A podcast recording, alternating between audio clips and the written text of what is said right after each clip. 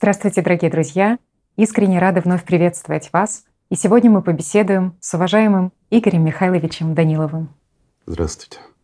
Игорь Михайлович, тема существования инопланетян, НЛО, существование разумной жизни за пределами Земли, она, конечно же, всегда интересовала людей и всегда будоражила умы людей. И сейчас она интересна очень многим людям. И дело в том, что долгое время нам всем формировали впечатление и отношение к данной теме как к чему-то ненаучному, к ереси. Или люди, которые рассказывают что-то про инопланетян, это люди, ну, мягко говоря, несерьезные. И вот ситуация кардинально меняется, потому что тот же Папа Римский, который рассказывает про то, что двери Ватикана открыты для всех, в том числе и для инопланетян. Мы наблюдаем, что Пентагон устраивает открытое слушание в Конгрессе по поводу НЛО. Ну и последнее событие — это все-таки новости, которые взбудоражили весь мир, потому что мировые СМИ наделали много шума, когда говорили о том, что были обнаружены и даже ликвидированы некоторые неопознанные летающие объекты над территориями стран. Ну, если честно, то, в принципе, безусловно, таких объектов стало много, и люди по всему миру наблюдают их, и участилось и фиксируется увеличение числа случаев, когда вот эти сообщения поступают. И возникает вопрос, а с чем связана такая активность? Почему все-таки так много сейчас, в это время разговоров и даже на высоком уровне о инопланетянах, о неопознанных летающих объектах? И если инопланетяне существуют, то почему именно сейчас, в данный период, они к нам так часто прилетают? А кто сказал, что прилетают? Простой вопрос. Угу. Ну, это может быть ошибочное мнение. Может быть, они не прилетают, а в связи с тем, что у нас происходит, скажем так, и в геополитике, и в климате, может быть, они как раз улетают, и мы стали их наблюдать. Это неожиданно. Вот это поворот. Ну, кто знает. Эвакуируется. Эвакуация срочная. Да. Ну, вообще, это спекулятивная тема такая. Знаешь, вот молчали-молчали, а сейчас вдруг заговорили. Может быть, это как раз из разряда, скажем так, не смотрите вниз в недра земли и вокруг себя, а смотрите вверх, чтобы не замечать, что происходит у нас под ногами.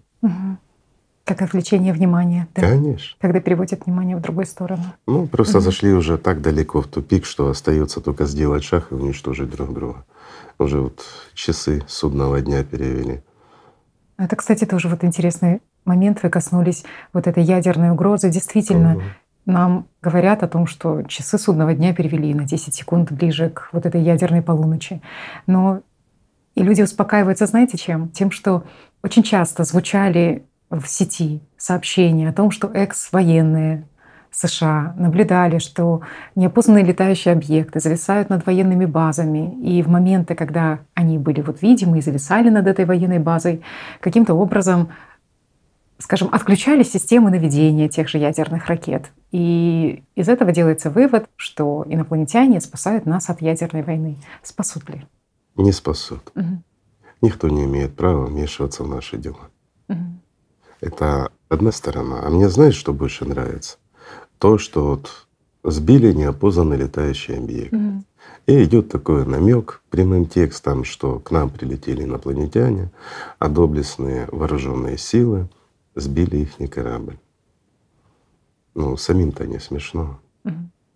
Понимаешь, это опять-таки дает ложные надежды людям, что мы способны защититься. Даже при нападении инопланетян нам есть чем отразить эту атаку, скажем так. Но на самом деле, вот у меня есть один знакомый, который очень долго проработал в сфере, которые наблюдали, ну, скажем, за неопознанными летающими объектами. Я имел непосредственное отношение к изучению и наблюдению за НЛО. Так вот, он говорит, что сбить НЛО невозможно. Говорит, пробовали неоднократно, не получилось. И вот здесь слова правды звучат в действительности. Вот для наших друзей можно сказать так. Представьте, друзья, если вот появился портал некий временной, и мы можем на современном военном вертолете бронированном на короткий промежуток времени, к примеру, попасть на лет 1000 назад? Вот простой вопрос. Что стрелы, вот что там еще, копья, палки томагавки, да? Да. Это серьезная угроза будет? Они смогут сбить наш военный современный вертолет? Ну а теперь, если мы берем, ну давай возьмем даже первый уровень развития цивилизации, то понятно, что сдалека не прилетят, ну с другой галактики. Ну где-то рядом в нашем рукаве могут находиться наши галактики. Естественно, могут посещать. Они все равно намного продвинутые, развитые и обладают другими технологиями. Когда ядерное оружие, оно уже ну, не совсем актуально, скажем, даже ядерное оружие. И все наши, ну скажем, средства, ракеты, самолеты и все на свете, это все равно, что те же луки, те же копья, знаешь, вот, которыми люди обладали 1000 лет назад. Это абсолютно одинаково в сравнении с современным боевым вертолетом. Ну, если они способны прилететь к нам, их технологический прогресс намного выше. Также, что прилетают тарелки летающие и разбиваются. Ну разве это не парадокс? Честно говоря, я не могу представить себе, допустим, цивилизация ну, 2-го или 3-го уровня, которая способна пересечь миллионы, миллиарды световых лет, и в то же время они прилетают, и здесь они разбиваются. Знаешь, вот какая-то поломка. Ну это правда нереально. А ведь из, скажем так, из агрессивных, да, но это опять-таки не мы придумали, друзья. Это история говорит об этом, и артефактов очень много по этому поводу. Даже, извините, в религиях есть масса изображений неопознанных летающих объектов, в которых находятся люди. Просто так в те времена люди это не могли нарисовать. Где-то видели, ну, что-то знали, поэтому рисовали так, правильно? Это факт. Разумная жизнь вне Земли существует. Да, конечно. Это факт. И вот если прилетают, допустим, 4-го уровня развития, а они могут быть достаточно агрессивны еще, я имею в виду неодушевленных. Так вот, если сравнить их технологические возможности, это далеко не то сравнение, когда мы вот приводили, что современный боевой бронированный вертолет, и против него выходят люди со стрелами и с луками там и с копьями, да? Это ну это все равно, что я не знаю, это даже не обезьяны с камушками, понимаешь, и палками. Это амебы, по-другому не скажешь. Ну, представить даже сложно нам на нашем уровне развития, какими возможностями обладает цивилизация 4-го уровня развития. Ну, для понимания мы вот рассказывали как-то об этом, ну, есть и факты, подтверждающие это. Те же апексианцы, которые правили здесь практически 1000 лет, да? Люди были в рабстве у них. Так они для нас были боги. Мы действительно воспринимали их как богов, поклонялись им. Вот они нам религию, собственно говоря, и создали. Так как можно сравнивать и сопоставлять? И не нужно ядерное оружие для того, чтобы уничтожить такую цивилизацию, как наша. Да и уничтожать ее смысла им нет. Ну это в кино только показывают. Приходят агрессивные просто ради того, чтобы уничтожить. Ну, скажем так, у высокоразвитых цивилизаций все-таки достаточно ума для того, чтобы рационально использовать свои средства и возможности. Всего лишь навсего. Игорь Михайлович, ну получается, что безусловно неоспоримый факт то, что инопланетяне существуют. Естественно, и то, что мы сейчас наблюдаем в средствах массовой информации, и то, что сейчас говорят на высоком уровне, это по сути ну, спекуляция и отвлечение внимания на данной теме. Возникает вопрос… На сегодняшний день, да. Возникает вопрос, а зачем это делают? Дело в том, что возникают версии у людей такого плана, что, возможно, это идея глобалистов, которые хотят образовать такое единое мировое правительство, объединить нас всех перед какой-то внешней угрозой. И это же не на пустом месте зиждется. Не на пустом. Я скажу так, если бы сейчас прилетел корабль, ну или пусть хотя бы нам показали голограмму космического корабля, который находится на орбите, и мы можем его наблюдать, скажем, во всем мире, что он есть, мы бы объединились. Угу. Это реально сработает. Почему? Мы бы все испугались. У нас хорошо промытые мозги различными фантастическими фильмами. А если бы нам еще сказали, что вот прилетел маточный корабль, на борту у него масса еще других мелких кораблей, масса инопланетян, и они способны нас захватить, но они не приземляются и висят, потому что еще целая армада идет, и там через месяц-два, там через полгода они приблизятся к Земле. Угу. Ну, естественно, мы бы объединились. Мы бы выбрали единое мировое правительство, передали бы им все ресурсы и все управления. Тем более, вы знаете, вспомнили вдруг и 40-го президента США, Рейгана. Да, Рейгана, который говорил про то, что разве мы не преодолеем все наши разногласия, если перед нами возникнет угроза какая-то извне, за пределами, скажем, нашего мира, нашей планеты. И возникает следующий момент, Игорь Михайлович. Ну вот по сути такое объединение на страхе. Насколько оно стабильно? Эффективно и стабильно, да? Оно нестабильно. Угу. Оно держит до тех пор, пока мы воспринимаем страх как реальность. Угу. И опять здесь надо понимать, что страх нас угнетает. Угу. И мы ищем пути выхода из этого страха, из этого эгрегора. Угу. Ну, убежать, покинуть, перебороть себя, создать для себя иллюзию безопасности или еще что-то, но мы стремимся уйти от него. Ну, я скажу так, если бы действительно продемонстрировали сейчас современному человечеству реальную угрозу инопланетного вторжения, мы бы все объединились. Народ весь был бы за. Почему? Инстинкт самовыживания, страх, раздутой прессы со всех экранов. Ну, вот как сейчас, везде. И в интернете, и по телевидению, везде рассказывают про инопланетян, центральные каналы и тому подобное. А у меня, ты знаешь, у меня другой вопрос. У нас реально Цербер во дворе, и мы его не видим. И центральные каналы этого не видят. Народу с высоких трибун никто об этом не говорит. Говорят, да, изменение климата, все серьезно. Ну, уже не скажешь, что нет изменения, потому что то, что происходит, это уже, ну, уже чересчур, скажем так, явно.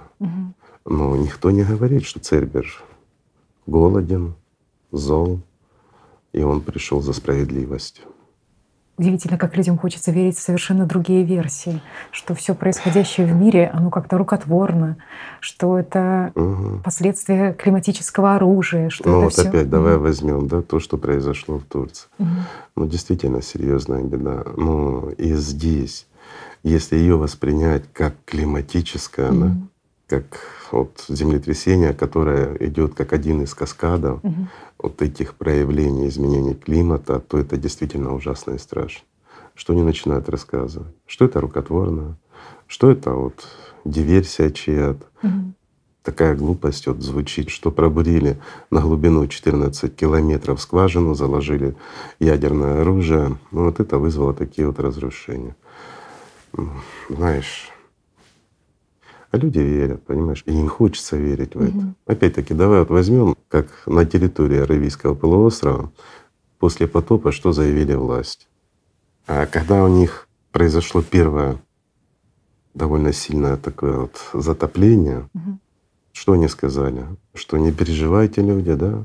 Это мы проводили такие вот климатические испытания для того, чтобы вызвать дождь, ну, побороться с засухой, переборщение. И народ успокоился. Да? Не было паники, ничего. Ну, раз сами рукотворно ошиблись, бывает. Сейчас уже молчат. И сейчас опять-таки официально, ну, кто-то из руководителей с большой трибуны серьезно не говорит о том, что сбываются все пророчества, которые оставил пророк Мухаммед. И какие еще они тогда последователи пророка? Простой вопрос. Если они об этом молчат. А есть все, что он говорил. Вы знаете, вот ситуация тоже с Турцией. Ведь только почувствовали люди, что необходимо объединяться, необходимо протянуть руку навстречу друг другу, преодолеть все разногласия. Как тут же возникают вот такие версии про климатическое оружие, про противостояние стран, которые, по сути, власть разделяют еще глубже людей. Просто разделяя власть. И на кого ты надеешься в таких ситуациях? И тоже ты надеешься, что эти вопросы решат там наверху, договорятся. Конечно, но мы приучены к этому. Нас 6000 лет приучали к тому, что мы не можем сами что-то решить. Что есть царь, есть там князь или полководец, который за нас все решит. А мы вот как инертное, безмолвное стадо мы должны будем исполнять. И мы должны надеяться на царя-батюшку там или на своего воеводу, что вот он решит, а мы ничего не сможем, понимаешь? И опять же, и сейчас мы сидим и уповаем, что кто-то придет и решит. Сейчас нам рассказывают об инопланетянах. Ну, тоже ж одна из версий, да? Вот они прилетают, они тоже, ну, подсознательно мы надеемся. Вот как ты говорил, они способны даже вмешаться в ядерное оружие, да, и вот отключить его… Спасти нас. Спасти нас, да, от ядерной угрозы, от климатической угрозы. Друзья мои, но никто не имеет права вмешиваться. Если бы высшие цивилизации имели право вмешиваться в нашу жизнь, но мы бы уже давно были тоже высокоразвитой цивилизацией. Ну это естественно, но свобода выбора, есть такое понятие. Если мы сами не созрели, если мы сами не готовы к тому, чтобы изменить свой мир, к тому, чтобы уйти от плохого и прийти к хорошему, чтобы изменить свою жизнь в лучшую сторону и значительно, это наш выбор. И нам за него отвечать. К нам приходили пророки, они говорили о лучшем мире, они говорили о том, как мы должны жить. И они говорили, что для этого нужно. У нас, извините, религии, в которых миллиарды людей, но у нас нет тех, кто по-настоящему любит Бога, кто по-настоящему слушает и верен пророкам, которых прислал Бог. Мы не исполняем того, что хотели в действительности от нас посланники Божьи. Разве не так? Если бы мы это делали, мы бы уже давно были тоже высокоразвитой цивилизацией. Все очень просто. Но у нас потребительство, власть сатаны, желание доминировать и властвовать над кем-то. Понимаешь, мы просто не понимаем, что такое власть. Власть — это страшная вещь. Ведь та же энтропия власти — это война. И пока есть власть кого-то над кем-то в этом мире, войны будут продолжаться, мы будем умирать. Это неправильно. А сам факт существования ядерного оружия в потребительском формате — это говорит о том, что хотим мы этого или не хотим, но мы столкнемся с применением ядерного оружия. Знаете, это как в театре. На стене висит ружье в первом акте, значит, во втором она обязательно выстрелит, если не раньше. И никуда от этого не денешься. Печально, неприятно, но это так. И вот каждый раз нас подводят, знаете, уже к точке кипения, и вот-вот нас будут атаковать ядерным оружием. Вот, покупайте все йод и тому подобное. Ройте себе бункеры. В том роде, как договариваются. И мы уже что делаем? Любим, уважаем своих правителей, которые нас спасли. И мы не замечаем того, что в действительности они натворили. Такой мир. Они создали проблемы, напугали и чуть-чуть ослабили хватку такую. Знаешь, если бы это было так, то и Бог с ним. Знаешь, вот уже мы как вьючные животные, подневольные, как рабы этого мира. Ну раз так, значит так. Ну хотя бы жизнь сохранили, знаешь. А ведь это все может перерасти в неконтролируемый процесс. Достаточно одной искры, потом не потушишь. Мало нам Цербера, а еще и эти наши величайшие умы, которых мы избираем к себе.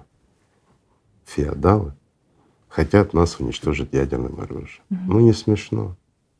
Знаете, Игорь Михайлович, еще тоже интересный такой момент, то, что получается в потребительском формате самый быстрый способ мобилизоваться и организовать такой эгрегор — это, по сути, страх. И вот в политике известно то, что страх является очень сильной объединяющей силой. Знаешь, вот мы только что обсудили, что да, глядя в глаза реальному страху, мы способны объединиться. Но каждый из нас остается потребителем. Даже в страхе мы будем бороться друг с другом, И мы не объединимся так, как положено, для того, чтобы стать цивилизацией. То есть может ли страх создать нас цивилизацию? Не может. Мы никогда не будем. Почему? Мы все равно будем отстаивать свои интересы. Вот напали инопланетяне, собрались главы всех стран, надо что-то делать. Начинается там переход на, скажем, на противостояние, да? Всех там мобилизовать, оружие подготовить. Да, мы прекратим на короткий промежуток времени, но глобальные страсти, войны, еще что-то приостановится. Но друг с другом мы все равно будем цапаться. Все равно мы будем идти по головам, бороться для того, чтобы на более безопасное, на более, скажем, прибыльное место зайти по чужим головам. Но это же так. Почему? Потому что это потребительский формат сам по себе. Знаете, в одной из наших передач про эгрегор вы еще говорили, что обуславливает эгрегор, это то, что все, кто присоединен к нему, они обладают каким-то общим коллективным навыком, каким-то общим опытом. Я скажу так, они должны обладать общей целью. Общей целью. Вот единая цель, она создает эгрегор. Если у нас единая цель — это инопланетное вторжение, то да, действительно, мы научены фильмами, различными рассказами. Ну, кто не слышал, да все слышали, скажем так. Вот тогда мы сможем объединиться. Но на короткий промежуток времени, и то в глобальном масштабе. Но на своем уровне мы все равно будем цапаться, хитрить, обманывать друг друга. Ни о каком сотрудничестве речи может быть. Не может. Следовательно, поэтому это абсолютно неустойчивый временный эгрегор, и он не отвечает тем требованиям, чтобы вывести людей в цивилизацию. Это одна сторона. Другая сторона — сохраняется власть. Власть над людьми тоже. Это должно быть исключено при переходе на, скажем, из общественного такого вот разрозненного строя в единый цивилизованный мир, понимаешь? То есть вот по-настоящему цивилизованный, чтобы мы могли все, как все мировое сообщество, стать единой цивилизацией. При сохранении власти хоть кого бы это ни было, это нереально. Власть должна принадлежать людям. А знаешь, что интересно? Я отвлекусь немножко от этой темы, раз мы заговорили за созидательное общество и переходе, то очень интересно в отношении того же НЛО и многих других там скрытых, сокрытых данных, то даже с первых дней в переходе на созидательное общество все суперсекретные, сверхсекретные материалы должны будут быть раскрыты для общества. Почему? Потому что тот, кто руководит и управляет там страной, а тем более миром, должен быть ознакомлен со всеми данными, с прошлым, настоящим, то есть со всей сверхсекретной макулатурой этой. А кто руководит и управляет миром в созидательном обществе? Все человечество. Поэтому как руководство они должны быть ознакомлены со всем. И вот в созидательном обществе секретов не может быть вообще никаких. Прозрачность. Обязательно. И не просто прозрачность, а честность. Своевременное информирование должно быть общество о любых угрозах. И не только о угрозах. Вообще это… Ну, скажем так, вот сейчас есть первое лицо государства. Теперь представь, вот создали единое мировое правительство. И должно быть, ну, скажем, первое лицо власти во всем мире. Так вот этим первым лицом будет каждый человек. Супер. Поэтому он должен знать все. Временную картину происходящего. Скажем так, это очень… Без приукрашений. Очень интересно будет тем, кто любит поковыряться в истории, поизучать прошлое, как что было, ну и… Заодно узнаем нашу историю. Знаете, Игорь Михайлович, очень понимаешь, насколько это важно в контексте сегодняшних событий, потому что есть какой-то факт, и учитывая, что нет прозрачности, и никто не говорит правду, что это за факт, возникает масса интерпретаций, масса спекуляций, и образуется масса эгрегоров при помощи тех же СМИ, когда люди раздроблены, или же говорят людям, как хорошо мы живем, а люди-то видят на местах совершенно другую картину. Они видят реальность. Это вообще замечательно, когда выходят и рассказывают в средствах массовой информации, как все хорошо и замечательно, а люди дома сидят и диву даются, говорят, может быть, мы что-то не видим, да, ослепли, но руководство ж виднее, они же дальше смотрят. А вообще, честно говоря, руководство не врет. Они выходят и говорят, мы живем прекрасно. Они же не говорят, что в нашей стране все люди живут хорошо. Ну не говорят, правильно? Поэтому все честно. Я скажу так, это граждане этих стран, у которых руководство так заявляет, они, ну, слишком вот высокого мнения о себе и эгоистичны.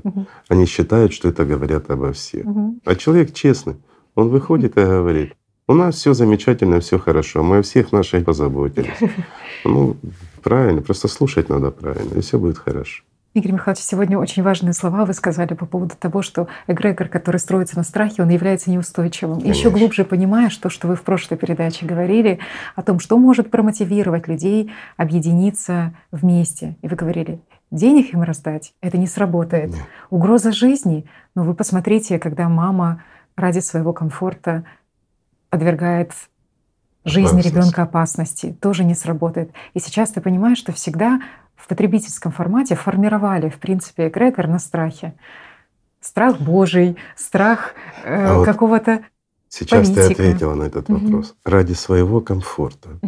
Мать даже ребенка подвергает риску, перевозя его, ну, туда, где есть опасность. Да? Ради комфорта. Потому что в потребительском формате, ну, комфорт — это большая редкость, скажем так.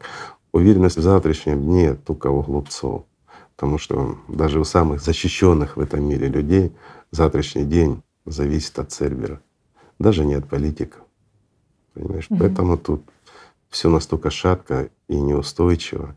А вот комфорт настоящий может быть только в созидательном обществе.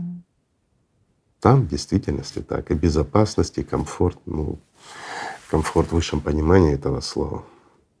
Есть понимание того, что созидательное общество, оно строится на других принципах, на других основах. Вот. Единственная проблема в созидательном обществе — это то, что власть будет принадлежать народу. А это вот некоторым не нравится. Но по-другому не получится. Пока будет власть, мы обречены. Мы обречены на войны, на все нехорошее, что происходит сейчас. И самое страшное. И вот здесь действительно страшно, что мы, как человечество, мы обречены на то, чтобы встретиться с Цербером. Каждый из нас. И вот это вот уже грустно. Ну, в принципе, правильно, вот вы сказали, что этот страх мобилизует, но для того, чтобы двигаться дальше и развиваться как люди, как общество. Попутчик. Да, нужно сотрудничество все-таки. Я скажу так: желание жить самому и желание помочь другим — это гораздо лучше и более надежный, и более устойчивый эгрегор. А еще лучше — это любовь. Любовь к другим людям, так, как завещали нам пророки. Правильно? Это основа всего. И это самое прочное, то, что может соединить всех людей. Это действительно, это лучшая цель, объединяющая. И то, что может в действительности остановить и Цербер. И в действительности изменить жизнь каждому человеку. Ведь та же Конституция, которую заложил лучший из людей пророк Мухаммед, если бы тогда она продолжила развиваться, представь, в каком мире бы мы жили. То есть он тогда ввел равноправие среди людей и все основы созидательного общества. Любовь, уважение друг к другу. Конечно, очень хочется жить в таком обществе, в созидательном обществе. Конечно, хочется. Потому что это лучше, что может быть. И знаешь, что самое интересное? Что мы реально можем его построить. А для этого нужно всего лишь научиться любить друг друга. Правильно? Так что, друзья мои, давайте просто будем любить друг друга и построим созидательное общество. Спасибо. Спасибо огромное, Игорь Михайлович. Спасибо вам. Мир вам.